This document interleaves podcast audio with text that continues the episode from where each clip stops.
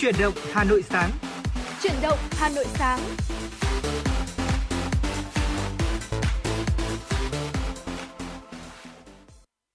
Xin được gửi lời chào buổi sáng tới quý vị thính giả, quý vị thân mến. Ở ờ, trong khung giờ quen thuộc từ 6 giờ 30 tới 7 giờ 30, chúng tôi lại tiếp tục đồng hành trong chương trình truyền động Hà Nội sáng trên tần số FM 96 cùng với lại quý vị thính giả. Và ngày hôm nay, hành trình của ngày thứ tư sẽ bắt đầu chuyển động cùng với Phương Nga và Trọng Khương. Thưa quý vị, chương trình của chúng tôi được phát sóng trực tiếp trên tần số FM 96 MHz của Đài Phát thanh và Truyền hình Hà Nội. Chương trình cũng được phát trực tuyến trên trang web hanoionline.vn. Quý vị hãy uh, ghi nhớ số điện thoại của chương trình 024 3773 6688 để có thể chia sẻ nhiều hơn những vấn đề quý vị quan tâm, chia sẻ với chúng tôi chuyển động của Hà Nội một ngày một ngày qua như thế nào. Đồng thời là quý vị cũng có thể gửi tặng cho người thân bạn bè của mình những món quà âm nhạc thật là hay cùng lời nhắn gửi yêu thương. Chúng tôi sẽ là cầu nối giúp quý vị đến gần hơn với những người thân yêu của mình cũng như là lan tỏa nhiều hơn những thông điệp tích cực đến với tất cả quý vị thính giả đang nghe chương trình. Vâng ạ, sáng ngày hôm nay thì uh, ra đường chúng ta đã cảm nhận rõ được cái sự tấp nập hơn một chút, không biết là anh không có để ý không? Uh, ừ. Bởi vì là ở các cái khu chợ, đi qua các cái khu chợ dân sinh, rõ ràng chúng ta thấy rằng vâng. là các bà nội trợ, uh, các bà, các mẹ chúng ta dậy sớm hơn một chút để đi chợ, để mua đồ về ngày hôm nay là thắp hương, uh, tiết thanh minh. Thì với một cái thời tiết ngày hôm nay có thể thấy rằng là khô tạnh hơn nó đã bắt đầu từ ngày hôm qua rồi thì với cái khí hậu hình thái thời tiết như thế này và cũng như là ngày hôm nay là ngày Tết Thanh Minh thì chắc chắn là chúng ta có lý do để dậy sớm hơn một chút này và cũng là để hưởng ứng cái thời tiết nó cũng rất là dễ chịu như thế này ừ. à, sáng đi rất là mát đúng không ạ? Vâng, chắc chắn rồi và uh, thời tiết của chúng ta thì sẽ ngày càng nóng lên hơn một chút và ừ. uh, buổi sáng cũng sẽ đến sớm hơn chúng ta sẽ thấy rằng là Ờ, chỉ so với một tháng trước thôi thì ờ, cùng với thời điểm 6 giờ 6 rưỡi sáng, bầu trời đã sáng hơn rất là nhiều rồi. Chính vì vậy mà đường xá cũng ờ, trở nên tấp nập hơn. Hy vọng là quý vị cũng sẽ luôn luôn là giữ an toàn cho mình trên mỗi cung đường, cũng như là luôn luôn ghi nhớ giữa tần số 96 MHz của MHz của chúng tôi để đồng hành với chuyển động Hà Nội và đến với những thông tin đáng chú ý nhé. Vâng ạ, và chúng tôi cũng mong rằng là hành trình cùng chuyển động Hà Nội, chúng tôi sẽ nhận được thêm những sự tương tác từ quý vị. Và ngay bây giờ thì chúng tôi xin được gửi tặng một món quà âm nhạc, một ca khúc đầu tiên trong buổi sáng ngày hôm nay. Ở bài hát có chàng trai viết lên cây với sự thể hiện của Phan Mạnh Quỳnh. Ngay sau đó thì chúng ta sẽ cùng nhau cập nhật những tin tức đầu tiên trong dòng chảy tin tức.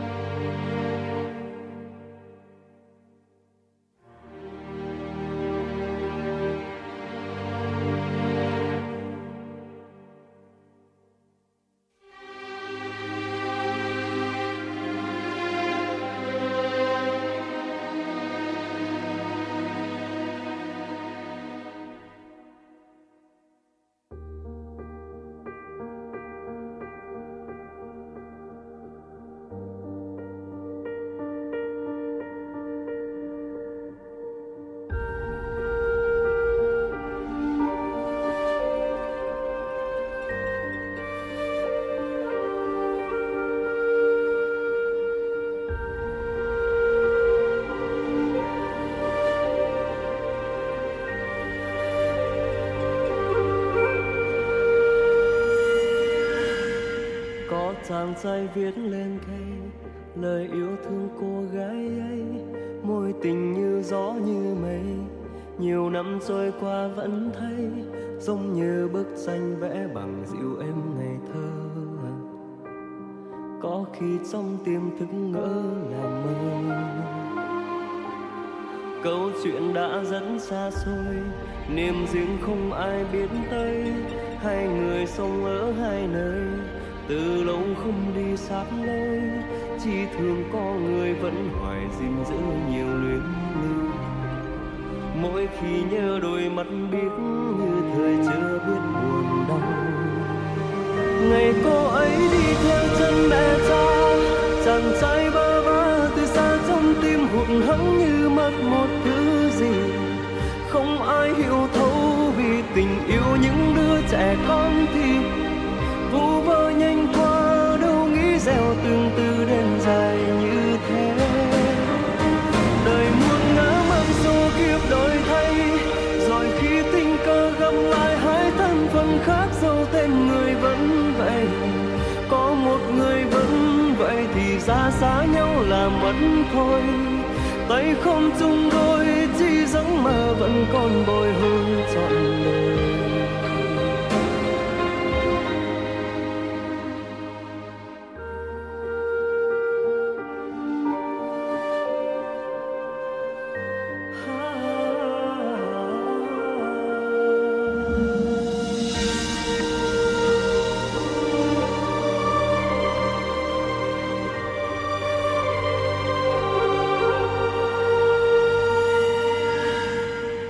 Chàng trai lúc xuân xanh, ngược xuôi bon sen đất khách. Mỗi tình cứ thế phai nhanh dường như thôi không nghĩ đến ít lâu có cô gái làm dịu em hồn đã khô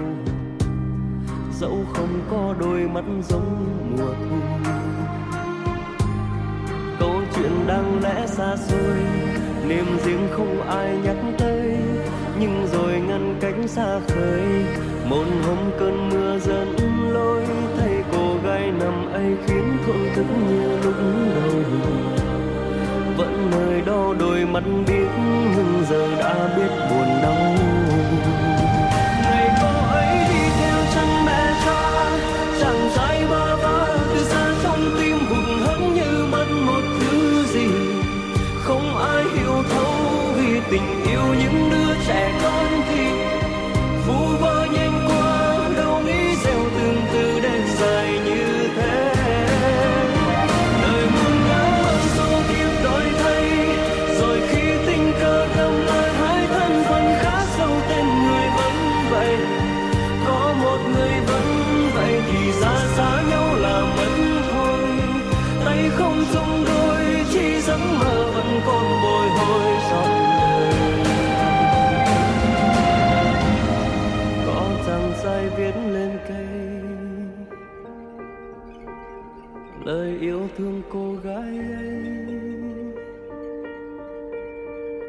Có dài viết lên cây. Lời yêu thương cô gái ấy có trang dài viết lên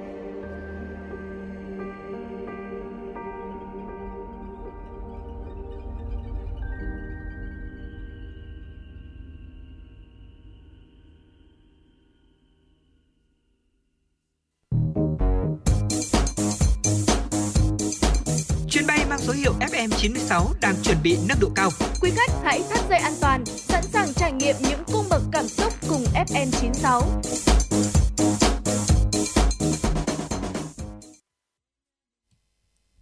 Thưa quý vị, quay trở lại với chuyển động Hà Nội sáng nay và chúng ta sẽ cùng nhau bắt đầu dòng chảy tin tức trong nước. Thưa quý vị, chiều qua, đồng chí Đinh Tiến Dũng, Ủy viên Bộ Chính trị, Bí thư Thành ủy, Trường đoàn đại biểu Quốc hội thành phố Hà Nội kiểm tra tình hình thực hiện dự án đường vành đai 1 đoạn Hoàng Cầu Voi Phục trên địa bàn các quận Ba Đình, Đống Đa. Cùng đi có Phó Chủ tịch Hội đồng nhân dân thành phố Phạm Quý Tiên, Phó Chủ tịch Ủy ban nhân dân thành phố Hà Nội Dương Đức Tuấn, lãnh đạo một số sở ban ngành của thành phố và các quận Ba Đình, Đống Đa. Phát biểu chỉ đạo tại buổi kiểm tra, Bí thư Thành ủy Đinh Tiến Dũng khẳng định dự án đường vành đai 1 đoạn Hoàng Cầu Voi Phục có ý nghĩa quan trọng đối với khu vực nội đô lịch sử, là công trình trọng điểm của Đảng bộ thành phố nhiệm kỳ 2020-2025. Bí thư Thành ủy nhấn mạnh việc càng kéo dài thời gian thực hiện dự án sẽ càng gây lãng phí về nguồn lực của thành phố, trong khi hạ tầng kỹ thuật, hạ tầng giao thông của khu vực nội đô ngày càng xuống cấp đồng thời gây bất an bức xúc cho người dân trong khu vực giải phóng mặt bằng của dự án. Đồng chí yêu cầu quyết tâm cao thực hiện dự án tạo chuyển biến, tạo sự đồng thuận thực sự trong hệ thống chính trị và người dân để giải quyết khó khăn vướng mắc. Bí thư Thành ủy nêu rõ ban quản lý dự án đầu tư xây dựng công trình dân dụng thành phố phối hợp với các quận, sở ngành đẩy nhanh tiến độ giải phóng mặt bằng, hỗ trợ tái định cư, trong đó cần xác định chuẩn chỉ giới đường đỏ, tổ chức phân kỳ quy hoạch, đền bù hỗ trợ giải phóng mặt bằng, tái định cư gắn với cơ chế đặc thù. Đồng chí Đinh Tiến Dũng đề nghị cần nghiên cứu trên tinh thần cởi mở, vận dụng tối đa cao nhất chính sách giải phóng mặt bằng, tái định cư trên toàn dự án, chú trọng tạo sinh kế cho người dân yên tâm sinh sống ổn định lâu dài sau khi bàn giao mặt bằng. Ban tuyên giáo Thành ủy Hà Nội vừa ban hành hướng dẫn số 98 về thông tin tuyên truyền nâng cao hiệu quả công tác phát hiện, bồi dưỡng, nhân rộng gương điển hình tiên tiến, người tốt, việc tốt trong các phong trào thi đua yêu nước trên địa bàn thành phố Hà Nội giai đoạn 2023-2025 hướng dẫn nêu rõ mục đích là tạo sự đồng thuận, thống nhất cao trong nhận thức và hành động của các cấp ủy Đảng, chính quyền, các ban ngành, đoàn thể, của đội ngũ cán bộ, đảng viên, người lao động ở các cơ quan, đơn vị trong hệ thống chính trị, của các tập thể cá nhân, doanh nghiệp, lực lượng vũ trang và các tầng lớp nhân dân thủ đô về quan điểm chỉ đạo của thành phố trong việc phát hiện, bồi dưỡng, tuyên truyền, nhân rộng gương điển hình tiên tiến, người tốt, việc tốt trong các phong trào thi đua yêu nước – qua đó góp phần xây dựng cơ quan, đơn vị trong sạch, vững mạnh, xây dựng thủ đô văn hiến, văn minh, hiện đại.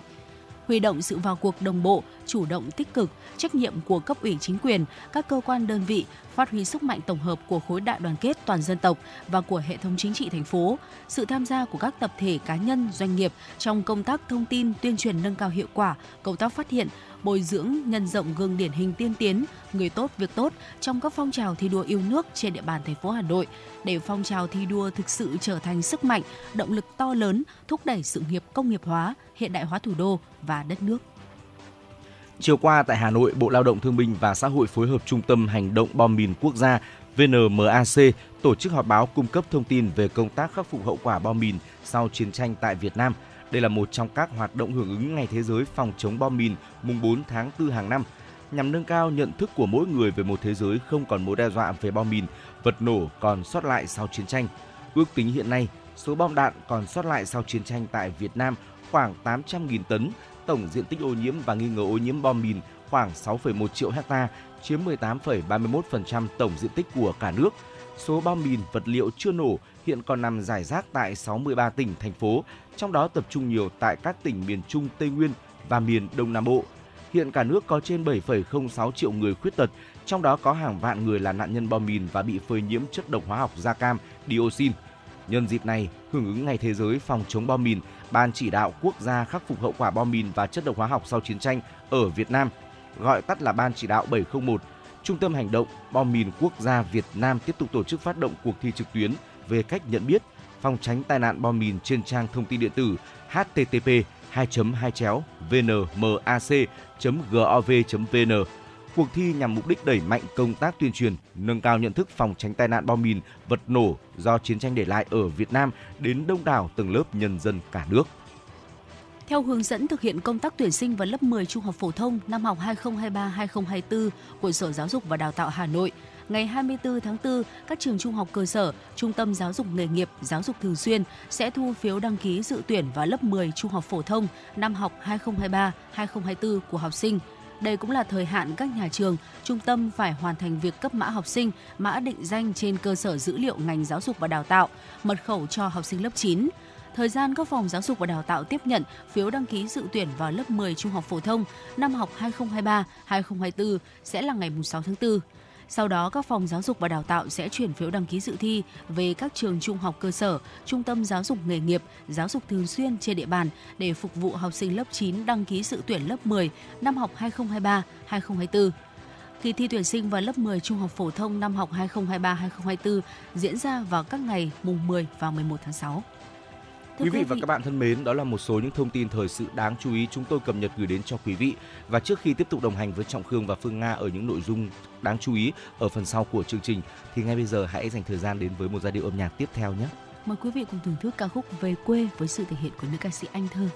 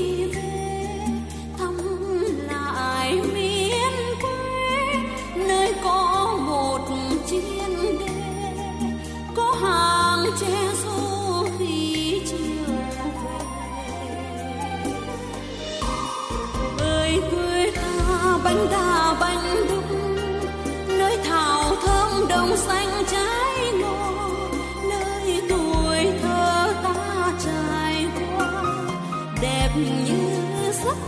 mơ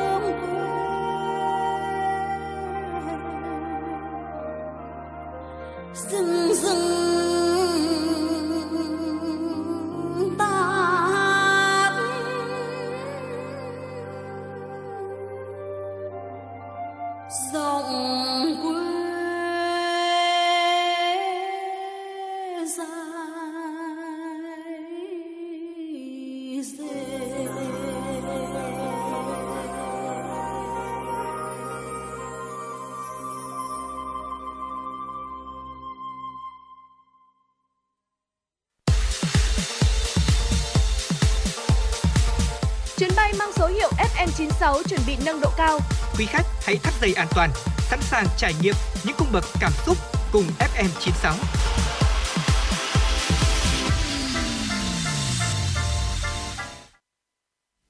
Thưa quý vị, cùng tiếp tục chương trình chuyển động Hà Nội sáng nay với tiểu mục cà phê sáng.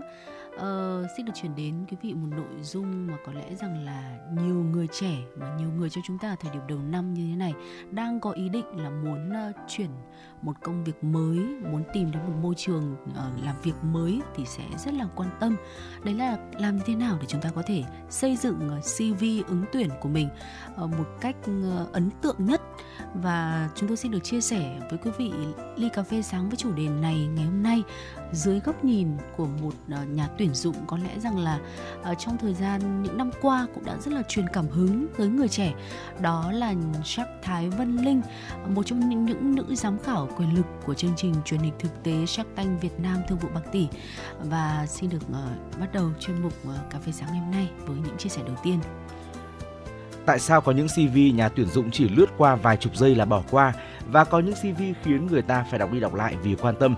Theo nghiên cứu cho thấy, hầu hết các nhà tuyển dụng chỉ dành khoảng 10 đến 20 giây để lướt qua mỗi chiếc CV của ứng viên. Vậy giữa cơn bão sa thải như hiện nay, làm thế nào để đánh bóng CV bản thân thật ấn tượng, đảm bảo sẽ sống sót qua vòng sàng lọc, qua vòng sàng lọc đầy khốc liệt đó? Ờ, chia sẻ trên trang cá nhân thì sắc Thái Vân Linh uh, có những uh, câu nói như sau ạ. Uh, theo sắc Linh thì hãy thử gập đôi CV của bạn lại như Linh làm, gập từ mép trái đến từ gập từ mép trái trên đến lề phải Khi bạn mở ra sẽ thấy vùng vàng là vùng tam giác bên trái bạn vừa gập lại. Khi đọc chúng ta sẽ đọc từ trái qua phải, từ trên xuống dưới. Với nhà tuyển dụng thì họ chỉ lướt một xíu thôi để xem những kinh nghiệm của bạn có phù hợp không, những từ khóa chính họ có thấy không. Khi xuống đến phía dưới, nhà tuyển dụng cũng bắt đầu lười rồi, vì vùng này là những thứ xảy ra trong quá khứ. Chẳng hạn bạn từng học môn nào, từng được bằng khen gì thì họ không quan tâm. Phần lớn họ chỉ quan tâm đến phần trên thôi là vùng tam giác màu vàng. Nên khi thiết kế CV, bạn nên để những thông tin quan trọng nhất ở đây. Bên cạnh đó, các ứng viên cũng không nên lãng phí không gian này cho các biểu đồ. Bởi vì Linh thấy các biểu đồ đánh giá kỹ năng của bản thân, mọi người cũng đều tự đánh giá 8 đến 9 điểm. Mọi người nên xem lại và đừng lãng phí cho những thông tin này. Vâng ạ, đó là những chia sẻ rất chân thực, rất là thực tế của Jack Thái Vân Linh và có thể thấy rằng là với khu vực à, tam giác vàng mà um, cô có đề cập đến thì chúng ta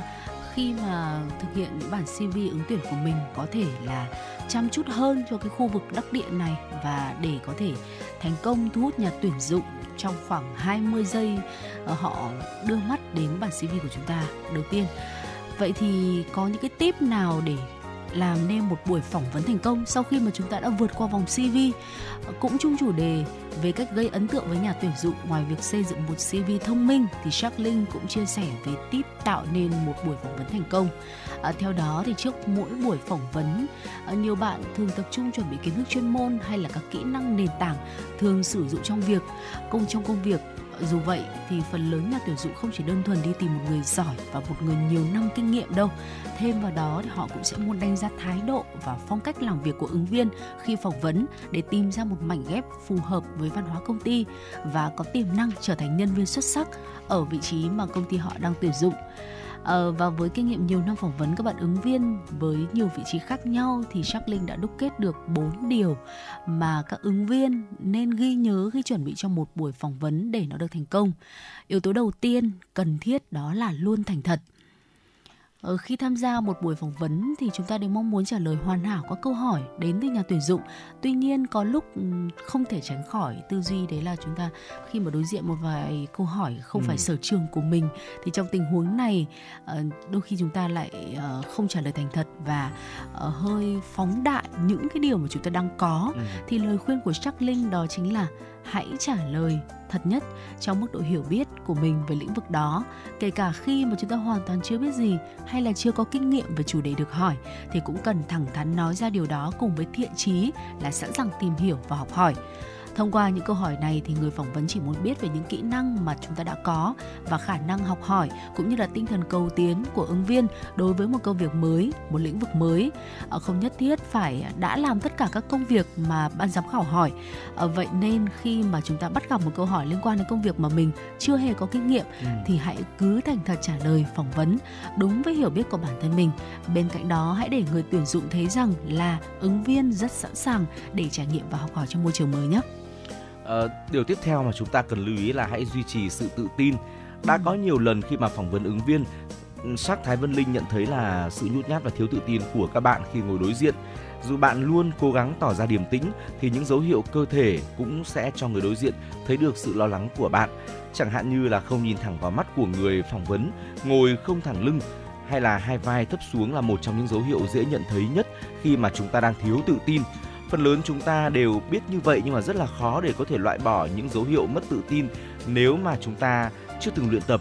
À, các bạn có thể thử các cách đơn giản sau để tăng thêm tự ờ, để có thể là tăng thêm tự tin cho mình. Đầu tiên là việc đứng thẳng. Đứng thẳng là một trong những yếu tố quan trọng để thể hiện sự tự tin khi bạn bước vào vòng phỏng vấn. À, vì điều đầu tiên mà người đối diện nhận thấy ở bạn chính là dáng đứng trước khi cùng bắt đầu vào cuộc trò chuyện hay là trao đổi thông tin khác để có tư thế đứng thẳng tự tin khi đi phỏng vấn, bạn cần giữ thẳng lưng, vai hơi ngả một chút về sau, mặt hướng thẳng về phía trước và cằm thì giữ cân bằng.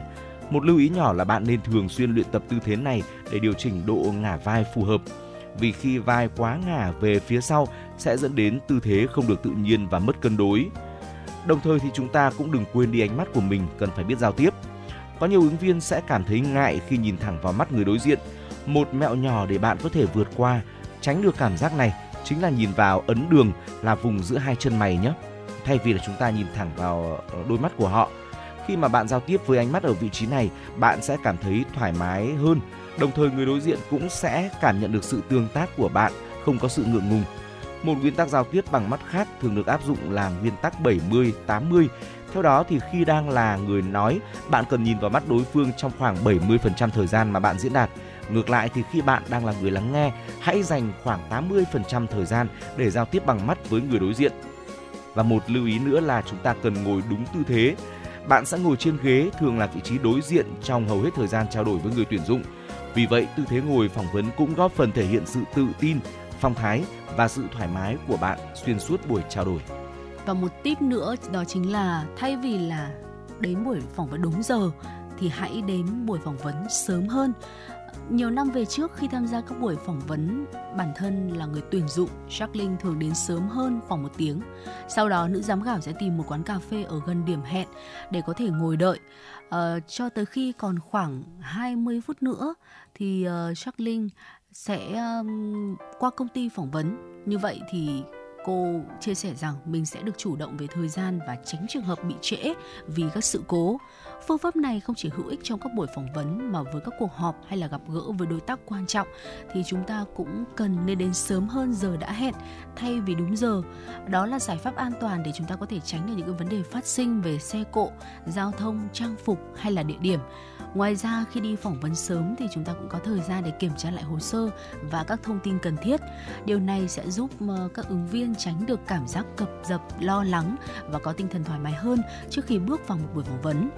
và hãy nhớ chuẩn bị thông tin cần trình bày khi mà phỏng vấn nhé hầu hết các buổi phỏng vấn sẽ thường bắt đầu với câu hỏi đó là hãy giới thiệu về bản thân mình. À, vì vậy, việc chuẩn bị kỹ lưỡng câu trả lời cho câu hỏi cơ bản này sẽ giúp chúng ta ghi được ấn tượng tốt đẹp đầu tiên ừ. với nhà tuyển dụng. Ở một cách hiệu quả là hãy cơ cấu hóa thật chi tiết câu trả lời phỏng vấn của mình trước. Ờ, mình đã trải qua bao nhiêu năm kinh nghiệm này, rồi là trong những năm kinh nghiệm đó chúng ta đã học được những kỹ năng chính nào. Ví dụ khi mà đang phỏng vấn cho vị trí marketing đi thì chúng ta có thể trả lời một câu hỏi cụ thể như thế này là em đã có 4 năm kinh nghiệm, đã làm rất nhiều dự án, hiểu biết sâu về digital marketing, social media và SEO. Sau đó thì chúng ta sẽ chia sẻ về từng điểm chính nổi bật trong những kỹ năng mà vừa mới trình bày để có thể hệ thống được thông tin. Ở trong khi trả lời câu hỏi như vậy thì cũng cần liệt kê chi tiết những gì mà chúng ta sẽ trình bày trước ban giám khảo từ trước. Như vậy thì nhà tuyển dụng sẽ thấy được hiểu biết của chúng ta về chủ đề này và cả kỹ năng hệ thống hóa câu trả lời của chúng ta nữa.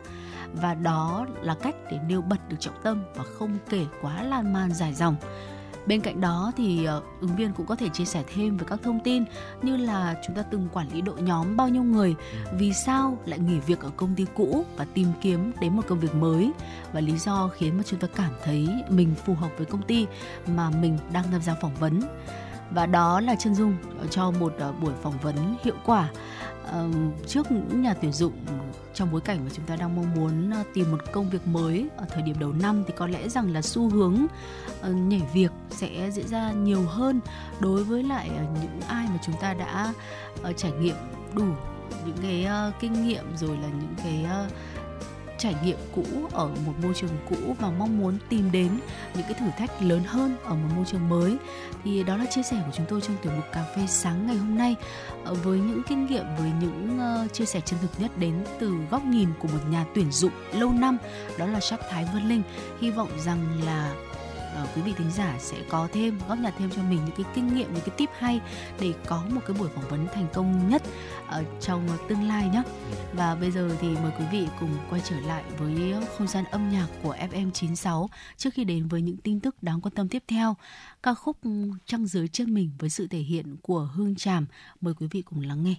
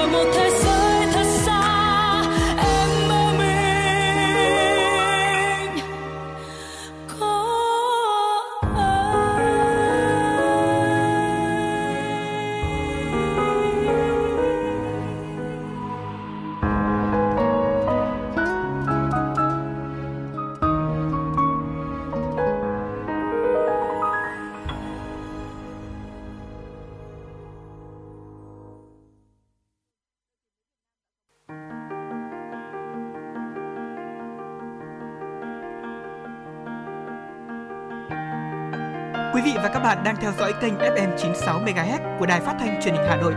Hãy giữ sóng và tương tác với chúng tôi theo số điện thoại 024 3773 6688.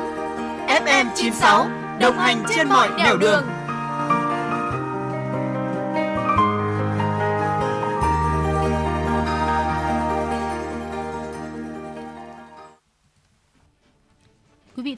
ta cùng nhau tiếp tục cập nhật những tin tức quốc tế đáng quan tâm mà biên tập viên Kim Dung vừa gửi về cho chương trình. Ước tính trên thế giới cứ 6 người trưởng thành có một người vô sinh ở một thời điểm nào đó trong đời. Tổ chức Y tế Thế giới WHO đã đưa ra con số này trong báo cáo được công bố mới đây. Theo WHO, khoảng 17,5% số người trưởng thành trên thế giới không thể có con vào một thời điểm nào đó và có rất ít sự khác biệt giữa các khu vực và giữa nước giàu với nước nghèo Cụ thể, tỷ lệ này là 17,8% ở những quốc gia thu nhập cao và 16,5% ở các nước thu nhập thấp. Đây là lần đầu tiên trong một thập niên 1990-2021, WHO thực hiện báo cáo về vấn đề vô sinh ở người trưởng thành. Theo Tổng Giám đốc WHO Tedros Adhanom Ghebreyesus, báo cáo cho thấy thực trạng đáng báo động rằng vô sinh có thể xảy ra ở bất kỳ khu vực nào trên thế giới. Báo cáo của WHO không đề cập đến nguyên nhân gây vô sinh, nhưng xác định đây là một thách thức đối với y tế toàn cầu. Ông Tedros nêu rõ, bệnh vô sinh ảnh hưởng tới hàng triệu người. Tuy nhiên, cho đến nay, căn bệnh vẫn chưa được nghiên cứu đầy đủ, thiếu nguồn tài trợ cho các giải pháp, trong khi nhiều người không thể tiếp cận dịch vụ chăm sóc do hạn chế trong điều trị, chi phí cao và kỳ thị của xã hội. Tổng giám đốc WHO nhấn mạnh sự cần thiết phải mở rộng việc tiếp cận chăm sóc sức khỏe sinh sản và đảm bảo vấn đề này không nằm ngoài các chính sách và nghiên cứu y tế. WHO kêu gọi các nước đưa điều trị vô sinh vào các chính sách, dịch vụ về sức khỏe sinh sản và nguồn tài trợ y tế.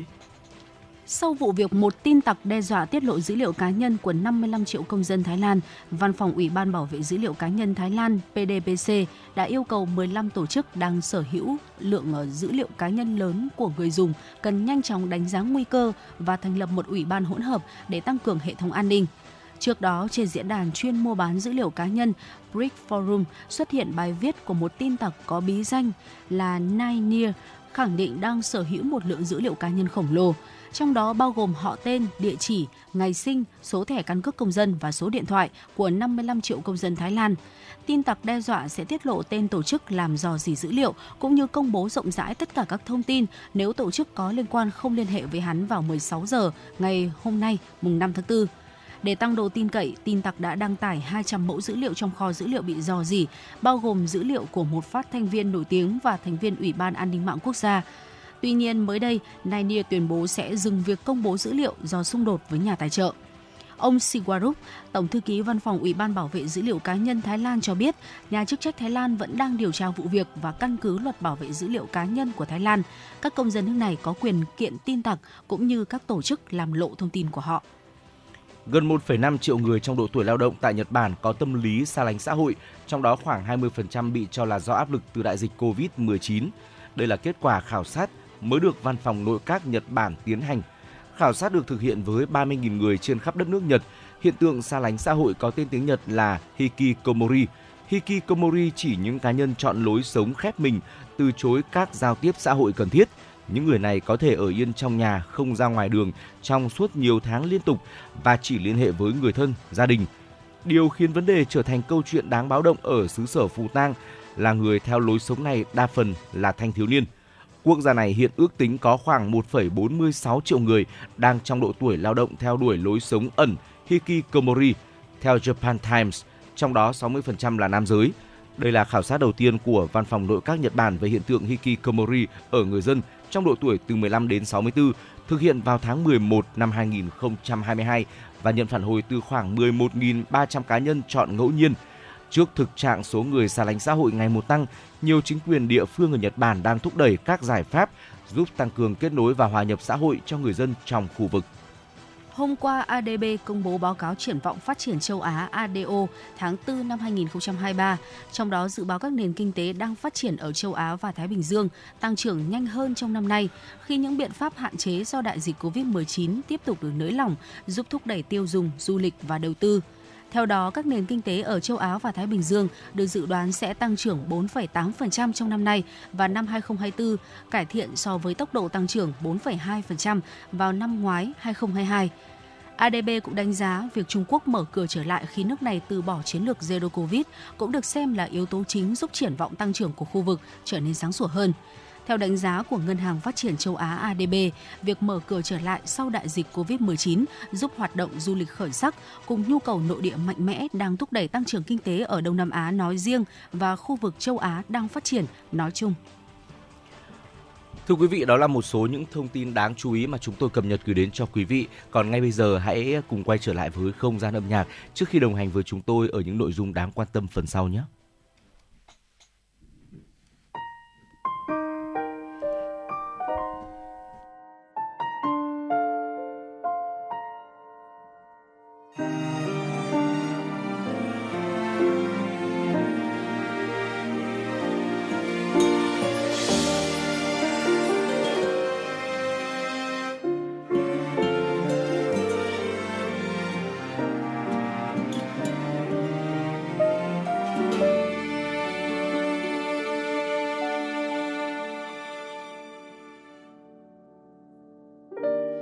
Hãy cứ bước đi đừng quay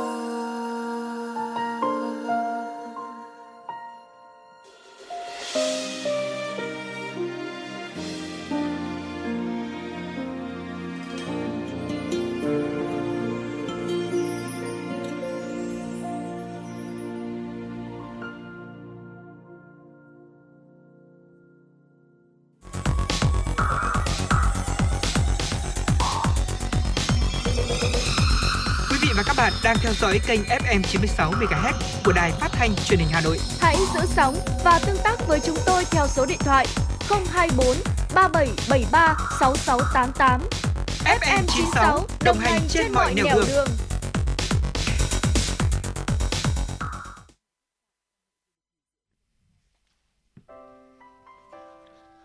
Quý vị và các bạn thân mến, nhắc đến thiên đường săn mây, mọi người thường nhắc nhiều tới các địa điểm nổi tiếng như Tà Xùa, lão Thần hay Bạch Mộc, Lương Tử. Ít ai biết tới là ngay tại Hà Nội cũng có một địa điểm có thể săn được biển mây với chi phí cực rẻ. Địa điểm săn mây giá sinh viên thì chúng tôi sẽ được ờ, chia sẻ với quý vị ngay bây giờ. Có lẽ là nhiều người cũng chưa được biết đâu. Ờ, chắc hẳn với mọi người thì vườn quốc gia Ba Vì không còn là địa điểm quá xa lạ. Vườn quốc gia Ba Vì nằm cách trung tâm Hà Nội khoảng 60 km.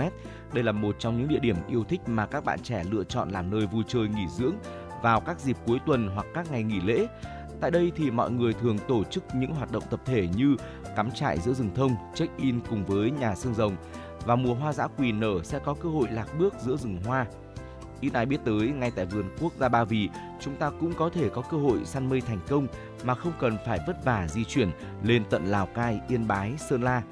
À, theo đó thì ờ, bài chia sẻ của bạn Tuấn Việt trên nhóm Check-in Việt Nam về hành trình vô tình săn được biển mây ngay tại vườn quốc gia Ba Vì đã thu hút được rất nhiều sự chú ý quan tâm của cộng đồng mạng. Chàng trai cho biết sau một ngày khám phá vườn quốc gia Ba Vì, tầm 4 giờ chiều sau khi thăm đền thờ Bác Hồ tại đỉnh vua cao nhất, Tuấn Việt và bạn di chuyển từ đỉnh núi xuống thì bắt gặp cả một biển mây bồng bềnh trong nắng. Cảnh tượng đẹp đến mức mà khiến bất cứ ai nhìn thấy cũng phải trầm trồ. Hóa ra không cần tốn nhiều tiền và mất thời gian di chuyển vất vả, chúng ta vẫn có thể săn được biển mây giữa Hà Nội. Tuấn Việt cho biết tổng chi phí cho chuyến đi chơi trong một ngày cuối tuần của của Việt thì chỉ mất khoảng 150.000 đồng thôi, bao gồm vé vào cổng 60.000 đồng một người, nếu có thẻ sinh viên thì chỉ mất 20.000 đồng một người. Vé vào chụp ảnh cùng vườn xương rồng 10.000 đồng một người, còn lại là khoản chi cho xăng xe và đồ ăn trưa. Chàng trai này cho biết với mức giá sinh viên thì đây thực sự là một trải nghiệm vô cùng xứng đáng, khuyến khích các bạn sinh viên nếu không biết đi đâu thì vườn quốc gia Ba Vì là một lựa chọn lý tưởng. Vậy thì ngoài săn mây, một cái trải nghiệm mà có lẽ là rất nhiều người trẻ chúng ta đang ờ, hướng đến và nó đang rất là hot trong thời gian gần đây thì vườn quốc gia Ba Vì còn có những trải nghiệm gì khác nữa. Khoảng thời gian đẹp nhất để có thể khám phá ở đây là từ khoảng tháng 4 đến tháng 11 hàng năm và chúng ta có thể di chuyển ờ, tới vườn quốc gia Ba Vì bằng xe buýt, xe ô tô hoặc là xe máy đều được vì ờ, đường giờ rất là dễ đi. Bên cạnh những hoạt động quen thuộc như là chụp ảnh cùng với lại vườn dương rồng, cắm trại giữa rừng thông thì ờ, cũng có thể khám phá nhà thờ cổ Phủ Diêu Phong có một cái vẻ đẹp huyền bí và khoác trên mình nét hoang sơ cổ kính nhà thờ Pháp cổ nằm giữa rừng cây u tịch lại cũng càng thu hút sự tò mò của rất nhiều bạn trẻ. Công trình có kiến trúc từ thời Pháp dù là đã bị thời gian tàn phá đi một phần nhưng mà vẻ đẹp cổ kính của nó thì vẫn khiến người tới khám phá không khỏi trầm trồ. Ngoài ra các bạn trẻ cũng có thể tới chiêm ngưỡng những dòng suối này hay là thác nước trong xanh, mát lành tại khu suối Ngà. Đây được cho là một trong những danh thắng thu hút sự quan tâm của nhiều khách du lịch nhất. Bên cạnh đó, trong khoảng thời gian khám phá thị trấn thì du khách có thể ghé thăm các cửa, cửa hàng tiện lợi, trung tâm mua sắm hay là các khu chợ bình dân để có thể mua sắm cho mình nhiều mặt hàng đa dạng từ đồ gia dụng tới quần áo, mỹ phẩm hay đơn giản là những món đồ lưu niệm làm quà cho người thân của mình. À, vậy thì nếu như mà dịp cuối tuần này quý vị chưa biết ờ, cùng người thân và bạn bè của chúng ta đi đâu vui chơi, trải nghiệm hoặc là ngay trong dịp nghỉ lễ 30 tháng 4 mùng 1 tháng 5 chúng ta đang lên kế hoạch mà vẫn chưa biết lựa chọn điểm đến nào thì có thể cân nhắc ờ, địa điểm là vườn quốc gia Ba Vì và chúng tôi vừa mới chia sẻ với những cái trải nghiệm rất là hấp dẫn và thú vị nhé. Lưu ý là chúng ta nên khởi hành sớm hơn một chút khoảng tầm từ 7 tới 8 giờ sáng, xuất phát từ trung tâm Hà Nội đi hướng Ba Vì. Như vậy thì sẽ có thời gian trải nghiệm hết được những địa điểm mà chúng tôi vừa mới chia sẻ. Và điều quan trọng nhất là không những là hứa hẹn với những cái trải nghiệm thú vị mà chúng ta còn có một cái mức chi phí dự kiến cho điểm à, du lịch này nó khá là khiêm tốn, chỉ mất khoảng à, chưa tới 500.000 đồng thì hy vọng rằng đây sẽ là một sự gợi ý rất là hữu ích cho quý vị thính giả nếu như mà đang lên kế hoạch cho một cái chuyến đi gần nhất của gia đình mình. Còn bây giờ thì à, kết thúc tiểu mục FM 96 Travel mời quý vị cùng quay trở lại với dòng chảy tin tức, cùng chúng tôi cập nhật những tin tức đáng quan tâm tiếp theo. Chính phủ vừa ban hành Nghị định số 10/2023, gọi tắt là Nghị định số 10 sửa đổi, bổ sung một số điều của các nghị định hướng dẫn thi hành luật đất đai. Nghị định đã bổ sung nhiều quy định mới quan trọng liên quan đến vấn đề quản lý, sử dụng đất đai. Nghị định có hiệu lực từ ngày 20 tháng 5 tới đã bổ sung điều 17A vào Nghị định số 43/2014 về đấu giá quyền sử dụng đất khi nhà nước giao đất có thu tiền sử dụng đất cho thuê đất.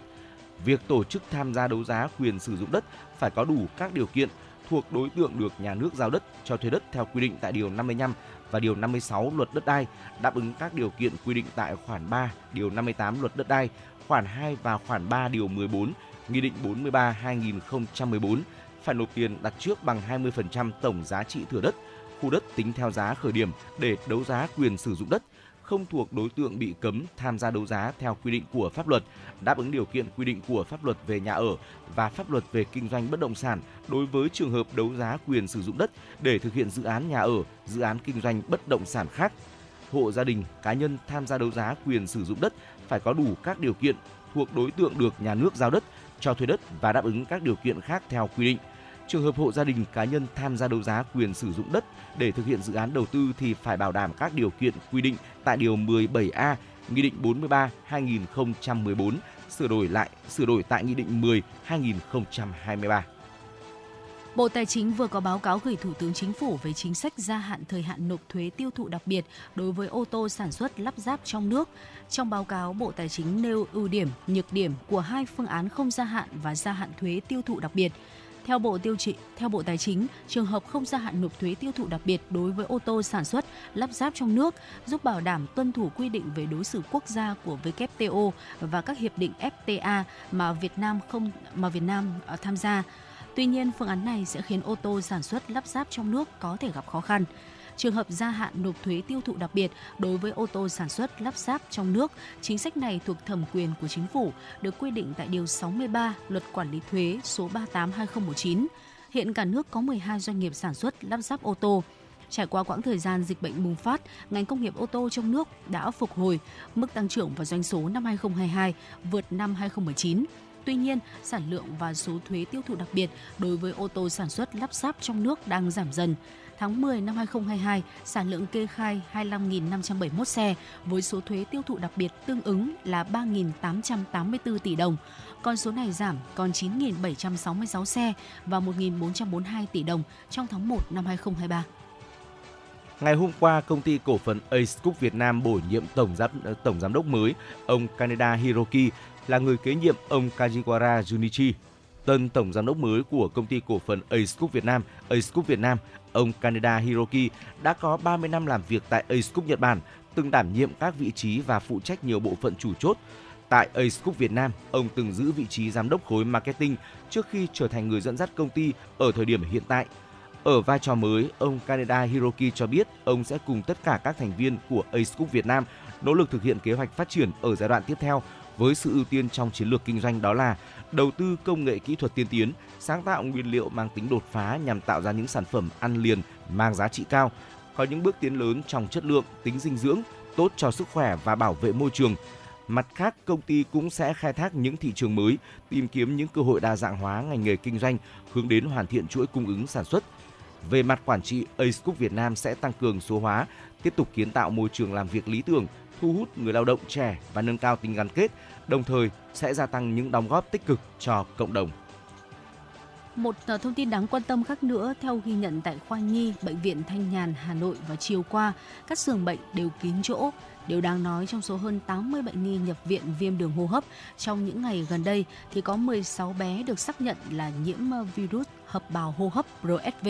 trong đó 5 trẻ phải thở oxy vì nhiễm RSV nặng. Theo bác sĩ Nghiêm Thị Mai Sang, virus RSV này không mới nhưng gây suy giảm miễn dịch, thường biến chứng nặng và chuyển biến nhanh. Loại virus này hay đồng nhiễm hơn các loại virus vi khuẩn khác. Vì vậy, khi mắc bệnh, trẻ nhỏ phải dùng kháng sinh để điều trị bội nhiễm. Hiện không có thuốc đặc trị nên chủ yếu chăm sóc, hỗ trợ nâng cao thể trạng cho trẻ.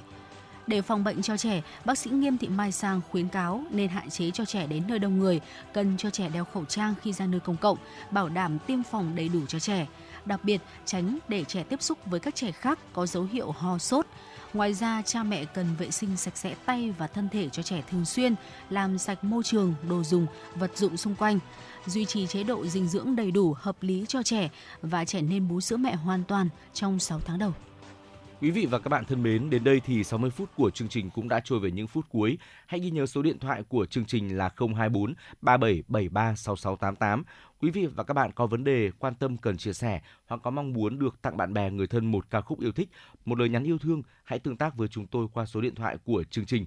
Ekip thực hiện chương trình chỉ đạo nội dung Nguyễn Kim Khiêm, chỉ đạo sản xuất Nguyễn Tiến Dũng, tổ chức sản xuất Lê Xuân Luyến, biên tập Vương Chuyên, thư ký Kim Dung, MC Trọng Khương Phương Nga cùng kỹ thuật viên Bảo Tuấn phối hợp thực hiện. Thay cho lời chào kết của chương trình, chúng tôi xin gửi đến cho quý vị một giai điệu âm nhạc.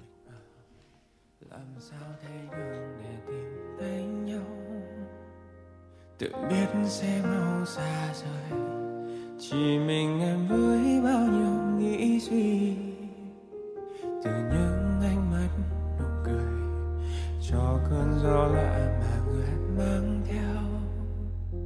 đã quên đi xa dần, biết bao mơ mộng ngày ta có đôi. Đến khe đến nhẹ nhàng, với một cô gái chưa bao giờ yêu là lần đầu tiên em biết tim mình đã rung động. Thế cứ thế từng anh vội vàng khuất xa nơi đại dương. Chẳng thể níu tay anh lại. Em đã yêu một người có ước mơ. Mơ điều làm em thấy hoang mang, lo sợ. Sợ yêu một người không phải như em đã từng. Nếu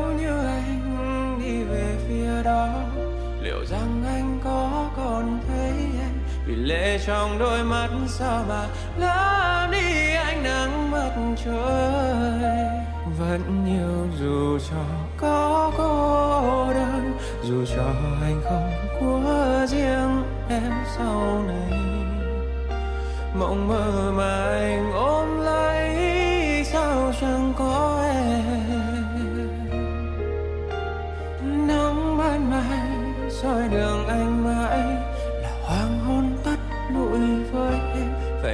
anh cho đến bao giờ em